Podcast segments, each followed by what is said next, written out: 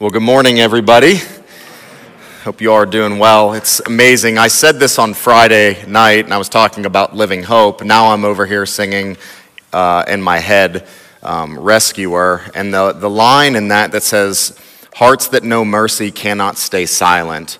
Um, I can't help but think about, you know, where would I be if not for Christ this morning? And probably sleeping in. I mean, God only knows where I would be, and God only knows where all of you would be if not for His loving mercy. And hearts that know that mercy, man, we can't, we can't just come here and do church and then stay silent about this stuff. We need to get excited. I mean, we have a brother in Christ uh, who is a brother and sister in Christ and their family taking the gospel to unreached people groups, and we get to be a part of that and partnering with them. And that is just such an amazing thing. Um, I get to be up here, preach the word of God, sing with all of you about the goodness of our God. Um, and, and pray with you all, and then send a brother in Christ across the world to preach the gospel gospel, like what more could somebody ask for in life? And so I'm just feeling uh, a heart of gratitude this morning. Um, we are going to be in Colossians chapter 1. We are starting a new sermon series, and uh, I will be preaching a sermon entitled A Reason to Be Thankful. What I'm going to do is I will read the first 12 verses of Colossians chapter 1. Uh, you can follow along in your own Bible, you can follow along the screen. I'll read, pray real quick, and then we'll jump right into the message this morning. So, Colossians chapter 1, the letter begins like this Paul, an apostle of Christ Jesus, by God's will, and Timothy, our brother, to the saints in Christ at Colossae, who are faithful brothers and sisters. Grace to you and peace from God our Father. We always thank God, the Father of our Lord Jesus Christ, when we pray for you. For we have heard of your faith in Christ Jesus and the love you have for all the saints, because of the hope reserved for you in heaven. You have already heard about this hope in the word of truth, the gospel that has come to you. It is bearing fruit and growing all over the world, just as it has among you since the day you heard it and came to truly appreciate God's grace. You learned this from Epaphras, our dearly loved fellow servant. He is a faithful minister of Christ on your behalf, and he has told us about your love in the Spirit. And for this reason, also, since the day we heard this, we haven't stopped praying for you. We are asking that you may be filled with the knowledge of his will and all wisdom and spiritual understanding, so that you may walk worthy of the Lord, fully pleasing to him, bearing fruit in every good work and growing in the knowledge of God, being strengthened with all power according to his glorious might, so that you may have great endurance and patience, joyfully giving thanks to the Father who has enabled you to share in the saints' inheritance in the light. Would you pray with me this morning? God, we are so grateful to be here. And Father, as we look at the beginning, the opening of this letter from Paul to the church in Colossae and, and just see his overwhelming sense of gratitude for this, this church, I pray, Lord, that we would look inward in our own lives and examine uh, our own spiritual growth.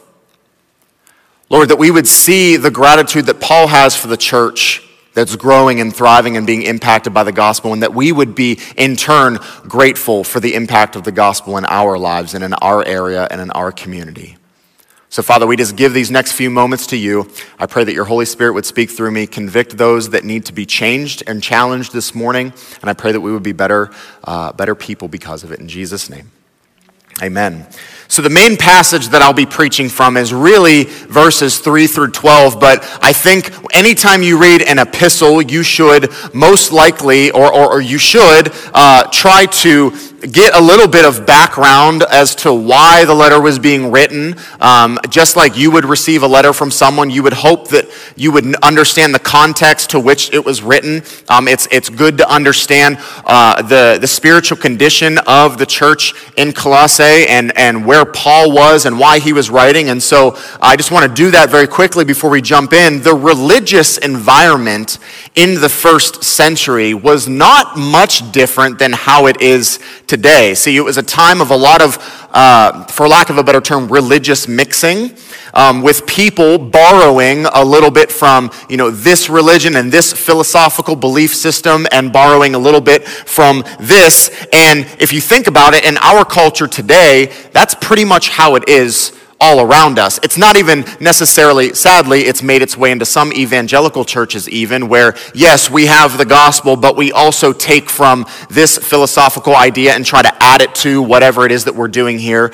But even on an individual basis, a lot of us, uh, a lot of us know people in even our culture around here in Lower Burrell and the surrounding areas of people who just kind of adopt different practices, maybe from well, how the the the evangelical Christians do things, but also, you know, some of the meditative practices of Buddhism. Um, maybe there's some uh, uh, inward, uh, uh I don't know, I don't know how to, how to word this, but you kind of look inward and try to find inner peace like the Hindus do, and you're kind of just borrowing from this, that, and the other, and then bam, you kind of have your own religion that you're living off of.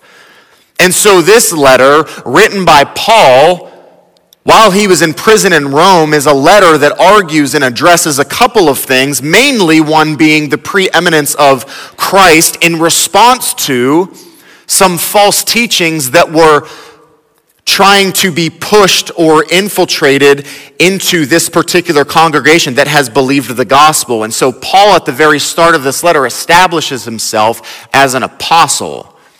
Now he note he doesn't say Paul, eh, well, what he does say is Paul, an apostle of or belonging to Christ Jesus by God's will. So this is not Paul saying, I'm an apostle by my own making. This is, no, I have been sent forth by God's will. I belong to Christ. And so you might be thinking, why does any of that matter to this letter? Well, Paul was establishing himself as an authority figure at the very beginning of this letter over this church in the face of whatever false gospel or heretical teaching that was being presented to this group of believers.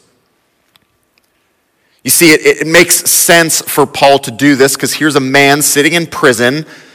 He's never seen these individuals in Colossae before. We get that idea from later in this letter. And he reminds them of the authority he has in Christ by God's will to remind them that, hey, the things I'm about to address in this letter are not coming from me, Paul. They are coming ultimately from God. I think it's amazing, honestly, what we can learn from Paul and the Colossian church. Uh, in just the introductory remarks of this letter, we'll see this morning that Paul then is going to offer a prayer of thanksgiving. And this prayer serves as a bridge to one of the more significant aspects or topics of this letter. That's what we're going to be learning about next week, which I'm very excited about. But for now, what I want to do is camp out in this introductory prayer of thanksgiving for the Colossian church. And I want to draw out three reasons uh, for Paul's prayer of gratitude for this body of believers. We will draw out some applications uh, and things like that as we go along. So the three aspect of Paul's prayer that I would like to highlight will be the fill in the blanks if you're taking notes this morning. So, point number one is this Paul was thankful for their faith in Christ, love for all the saints, and hope in eternity. Paul was thankful for their faith in Christ, love for all the saints, and hope in eternity, we're going to be looking at verses 3 through 5, uh, the first half of verse 5. I know they'll be on the screen, but I'm just going to kind of skip over rereading them since we just did. We'll kind of go through them as we, as we talk about it here. Um, but I love that for a church that we know very little about from the Bible itself, we can still learn a good bit about their history by simply reading the first part of Paul's letter, his prayer for them. Now, he could have easily opened this letter by saying, Hi, it's Paul and Timothy. I'm in prison, and I just want to remind you of a couple of things. Funny enough, yesterday, uh, Pastor Fred, he was kind of, uh, whenever we were doing the new members class, he was giving a, histor- a historical account of Redemption Church. Just fact by fact, uh, uh, moment by moment, uh, step by step on how Redemption Church came to be what it is today. And he just kind of did that by walking through a timeline of sorts. And Paul could have very easily done it that way, and yet what we see here, Paul does this in prayer form. And I love that because when we're reading these words, it's not just this recall of their history in order for Paul to fill in some blank space that he had on his paper. These are incredible things that Paul is praying for here, and I want to I want to draw out some things from it. So in verse 3, Paul says, "We always thank God, the Father of our Lord Jesus Christ, when we pray for you." Now, Why is that significant? Because that's not always the case when Paul writes letters to, ch- to other churches. See, I can, uh, there's, there's a couple of examples, but I'll, I'll, I'll point to one. If you read the letter uh, by Paul to the Galatian church specifically, he doesn't open his letter with a prayer of thanksgiving for this church because they were messing up big time. And so he, rather than this long drawn out prayer of thanksgiving for this church, I'm sure he's thankful for them to a point, but he has some things he needs to address. So it goes something like this Hi, it's Paul to the church in Galatia, who, by the way, was bought by Christ to rescue us from the evil age. And then, boom, hey, we need to address some stuff because you're screwing it up. But here's the thing you can, you can learn so much about each Pauline epistle, really, just by looking at the introductions. It's almost like it's almost setting up what that particular letter will address. But nonetheless, we can clearly see that Paul here is thankful for this congregation. And it's because he's received report that they've been making very good progress in the faith. They haven't fallen or made any massive mistakes yet. The gospel is thriving. They're thriving, spiritually speaking, for all the right reasons. So, what's the first reason why Paul is thankful for this church? Well, their faith. They've placed their faith in Jesus Christ. He's grateful for their like minded faith. Their faith is where his faith lies, and none other than Jesus. But he also highlights their love because Paul is so enthusiastic about this church's faith because it is, sincerely being and authentically being demonstrated by their love. And not just any type of love like this. Uh, it's not just like a, a general love, how we might think of it. This is a true Christian love for a specific group of people, the church. He says, Your love for all the saints. So I want to pause here and I want to say this, and you may have heard us say this a couple of times before, uh, but you can't be for God and against the church. It's impossible. See, someone might say, yeah, well, of course I love God. A believer might even say this. Of course, I love God. Yeah, but I don't have any use for the church. They've hurt me. They're a bunch of hypocrites. They're no good. They're a bunch of holy rollers. Do you fill in the blank, whatever it is. I love God or I love Jesus, but yeah, I have no use for his church. But ex- well, excuse me for a second, or don't. I don't really care. I'm going to say it anyway because I'm preaching. But that's not how God operates. And why? Because he sent his son, his one and only son, to die in order to establish his church. See, Pastor Greg stated yesterday at the new members class as well the single most valuable transaction in human history was Jesus' blood for his church. And so it seems then, with that in mind, that the church is extremely important to God. This is why we are called to go and make disciples, to help God build his church. You could argue that the church is one of the most important things to God. He is building and gathering his church for himself and for his glory. So you cannot say, I'm for God, but I'm against the church. Because if you truly love God, you will truly love the thing that he created through the death of his son, Jesus Christ. In Galatians chapter 6, verse 10, the apostle Paul says, Therefore, as we have opportunity, let us work for the good of all, especially for those who belong to the household of faith. That's the church. You see, Paul is saying to the church in Galatia here in chapter 6, verse 10, he says, Listen, love everybody do good to all people. Listen, if for anything else, when you have an opportunity, love others because uh, whether they're a believer or not, simply to demonstrate the love of God to all people. But especially let your love be demonstrated to the church. Why? Because those are your brothers and sisters in Christ. We ought to have a special love for the church. So he thanks God for their faith and their love for all the saints. But Paul also thanks them because of their hope. This is the hope we were just singing about. He's grateful toward the Colossian believers because of their hope, because of their future. Understand that when we see the word hope in this context, or really in any context, I believe, in New Testament speaking, you'd see this word, this hope of heaven, or this hope uh, of eternity. This is not some fingers crossed, I really, really want this to happen, wishful thinking type of hope. No, this is a confident assurance. This is a living hope, as we just sang about. It's a guaranteed hope in eternity. You see, this congregation has believed in Jesus in the past. They've placed their faith in him. Now, in the present, they're living out that belief, demonstrating that through their love for one another. And then in the future, there is a hope reserved for them in heaven. And Paul understands that eternal life is the reward guaranteed for those who place their faith in Jesus Christ. And for that, he is so thankful. So, Paul is thankful not only for their faith in Christ, their love for all the saints, and their hope for eternity, but point number two, Paul was thankful for the impact of the gospel.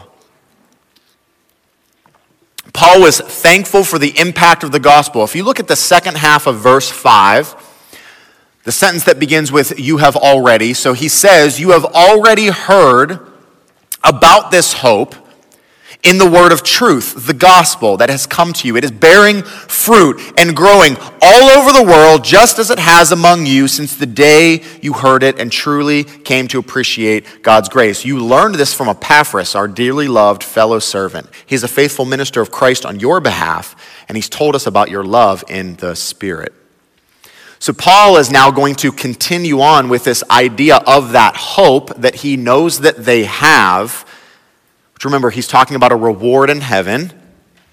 And he's going to bridge the idea between the reward that they will one day receive to where they received it and who brought it to them. See, that is the impact of the gospel. We'll see it right here very plainly. When we accept and receive the good news of Jesus Christ, we place our faith in Him alone for salvation. He becomes the Lord of our lives, the Savior of our souls. We, in that moment, in that exact moment, are promised an inheritance of eternal life to come. That's our hope. That's our reward in heaven. We've received it then. Like when I was 14, I received that then. But I will also one day receive it in full. See, we live in this already but not yet state as believers in Christ. But know this it is a guarantee for those who have placed their faith in Jesus Christ. I can show you a verse uh, that will, that will uh, prove this. Luke chapter 23, where Jesus is hanging on the cross, two criminals on either side of him one criminal on either side of him. There's two total. Uh, uh, in verse 39, one of the criminals hanging there began to yell insults at Jesus. He said, Aren't you the Messiah? Save yourself and us. He's, he's, he's mocking him. But the other answered, rebuking the guy mocking Jesus, Don't you even fear God since you are undergoing the same punishment?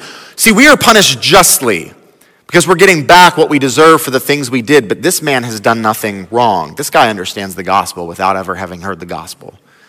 Then he said, Jesus, remember me when you come into your kingdom. And what does Jesus say to him? This is proof of what we are talking about here. He says, Truly I tell you, today you will be with me in paradise. See, it was a guarantee in that moment, and yet that criminal had not yet died.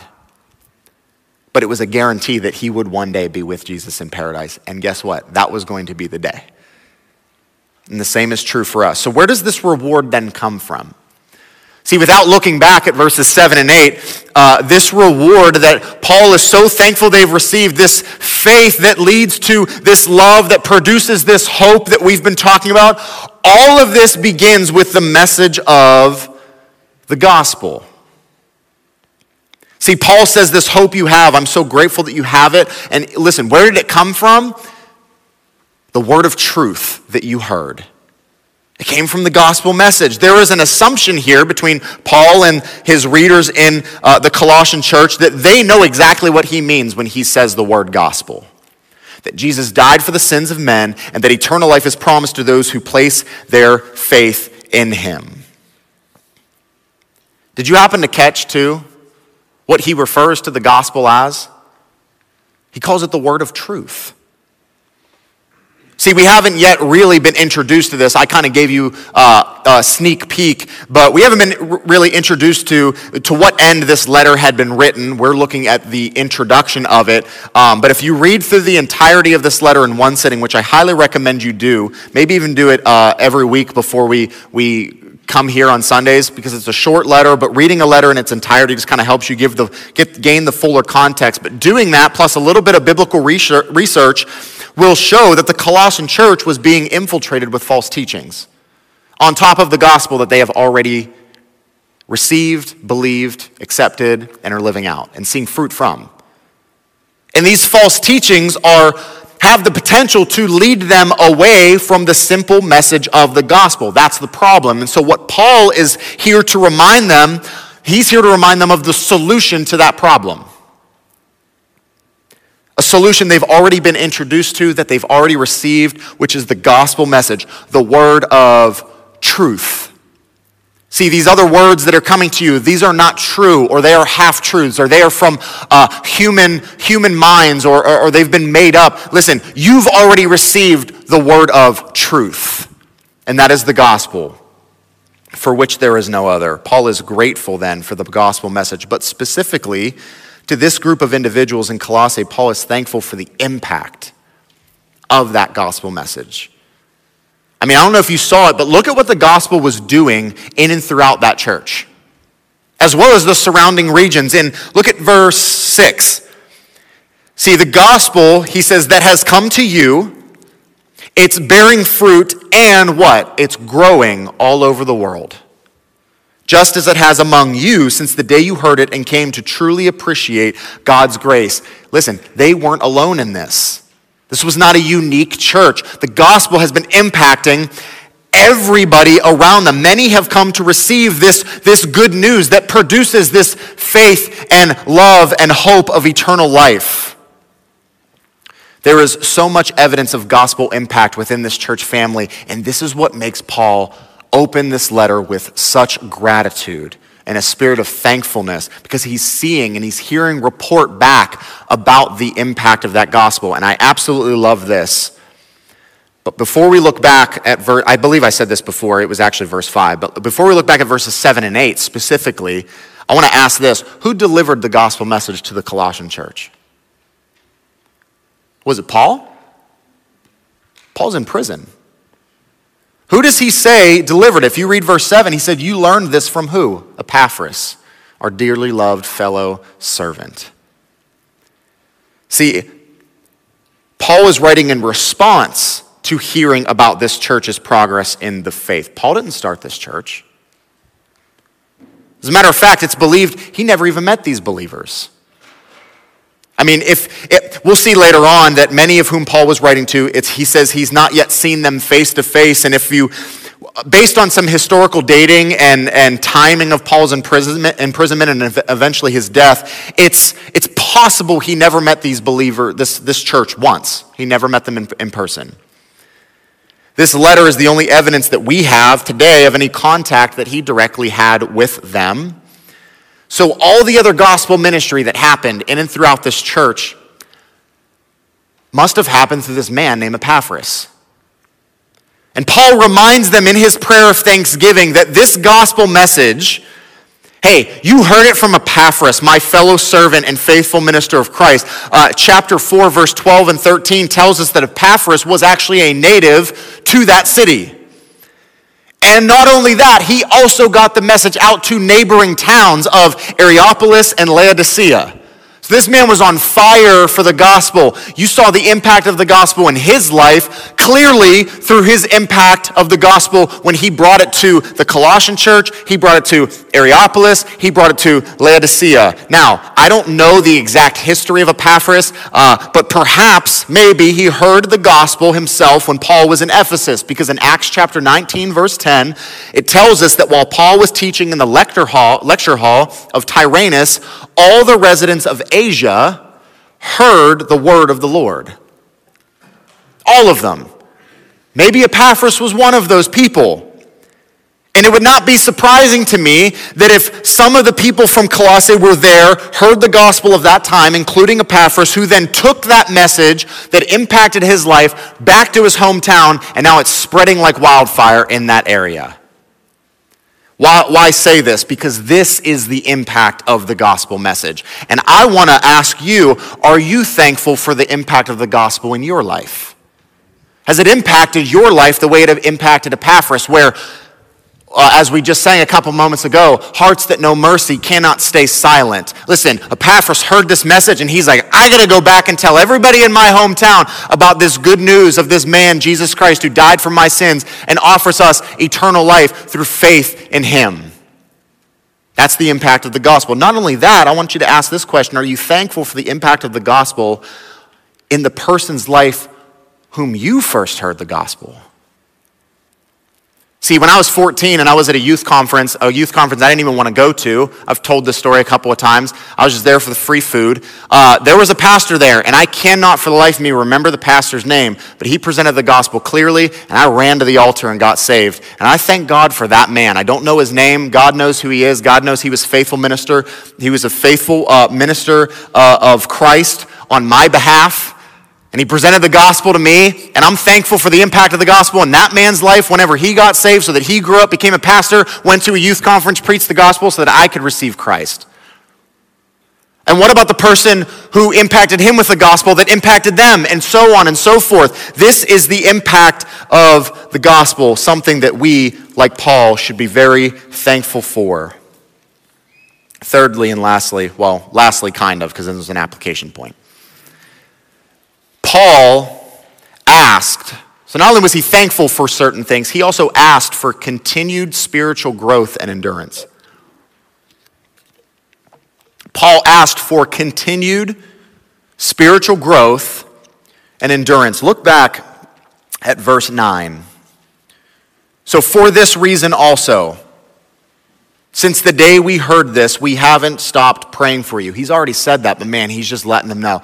We can't stop praying for you because we're just seeing all of the things that are happening. And, and I'm hearing report of all, as I sit in prison in Rome with no food, probably getting beaten every other day. Listen, I'm hearing report about what's happening to you guys, and I can't help but give thanks to God. Also, I'm going to ask this we are asking that you may be filled with the knowledge of His will and all wisdom and spiritual understanding, verse 10, so that you may walk worthy of the Lord, fully pleasing to Him, bearing fruit in every good work and growing in the knowledge of God, being strengthened with all power according to His glorious might, so that you may have greater endurance and patience. And then your response to that is joyfully giving thanks to the Father who has enabled you to share in the saints' inheritance in the light. So, in light of this congregation's already and present spiritual condition, the fact that they did have faith in Christ, they were loving the church well, they have accepted and have been impacted by the gospel, Paul, in addition to that, prays for continued spiritual growth. He doesn't treat them like they've arrived. Yes, you're doing all of these great things. Good for you. Hey, Epaphras, you might want to move on to the next thing because these people are done here. They've arrived. No, I want to pray that you would continue in your spiritual walk with Christ. Verse 9, for this reason, since the day we heard this, we haven't stopped praying for you for these reasons. This is a prayer of continued growth because they're already growing in the Lord. It's in response to the report that he heard from Epaphras. So, how does Paul go about doing this then? Let's just take it really quick, uh, uh, section by section, and then we'll be done. He asked that they would be filled with the knowledge of God's will in all wisdom and spiritual understanding. See, they're already exhibiting faith and love and and hope as a body of believers. And Paul prays that, listen, God would add to that a specific kind of knowledge, a knowledge of God's will. Remember, these churches, when we read these letters from Paul to these churches, these churches, they do not have what we have in terms of the New Testament writings, the New Testament canon. They don't have the gospel of Matthew, Mark, Luke, and John. They don't have uh, Acts. They don't have the other letters that Paul may or may not have written yet to other churches. They don't have Revelation. They don't get a sneak peek at what John got a sneak peek at the end.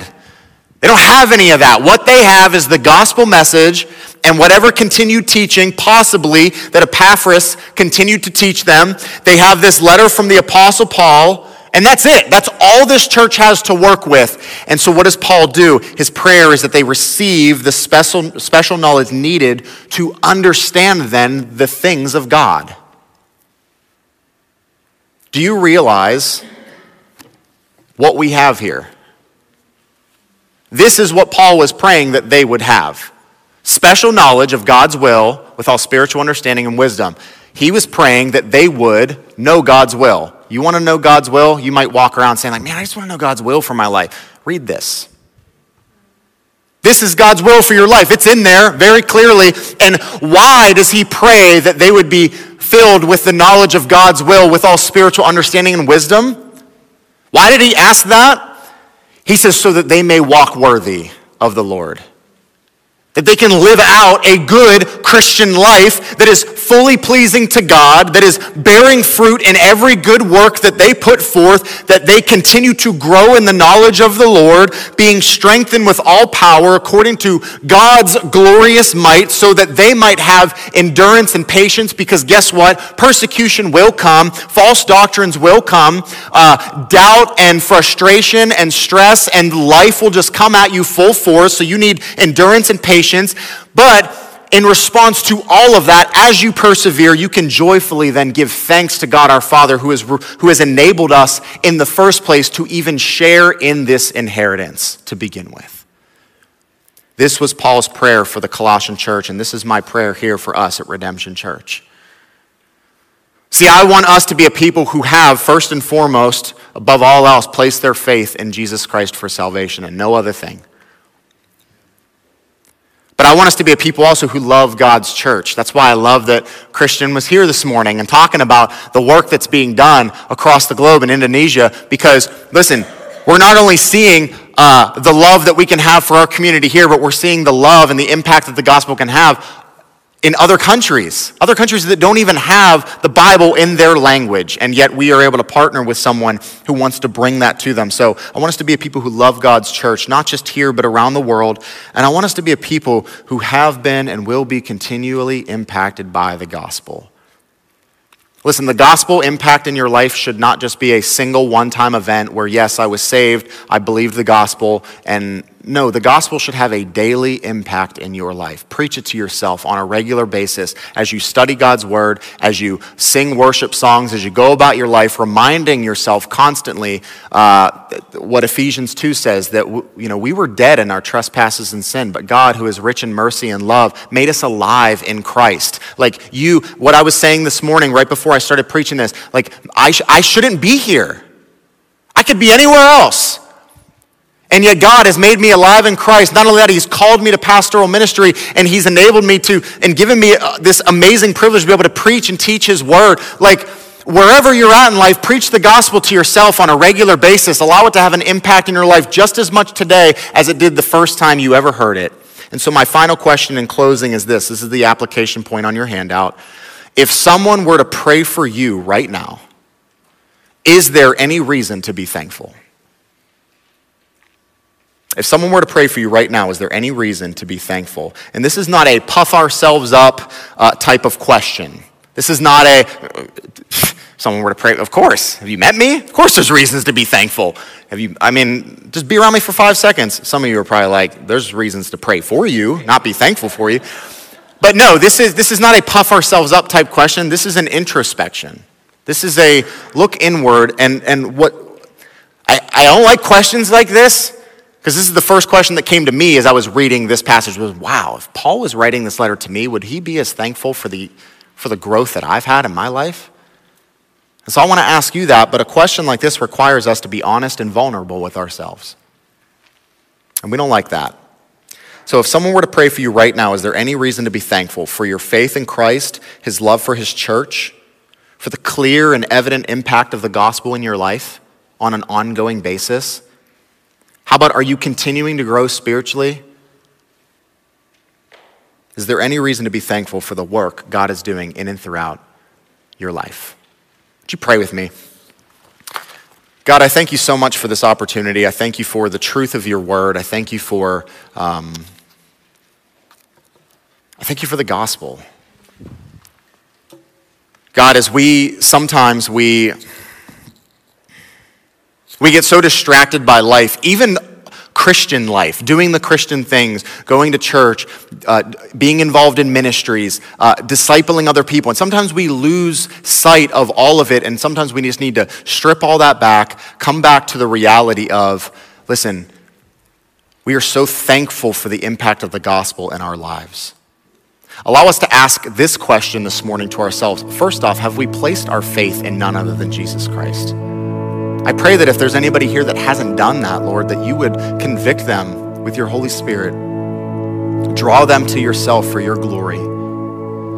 But God, even what's more, let's let's ask ourselves, what's what's our relationship like with you with your bride, with the church? Do we love the church? Do we have a love for all the saints, not only locally, but around the world? God, if we struggle in that area, help us with that. Father, remind us of the living hope that we have in Jesus Christ, the promise, the guaranteed security of eternal life in your Son, Jesus Christ. God, allow us to just have a spirit of gratitude here this morning for ourselves, for our fellow believers and brothers and sisters in Christ as we lift up worship to you for the remainder of the service. Lord, we love you. We praise you in Jesus' name.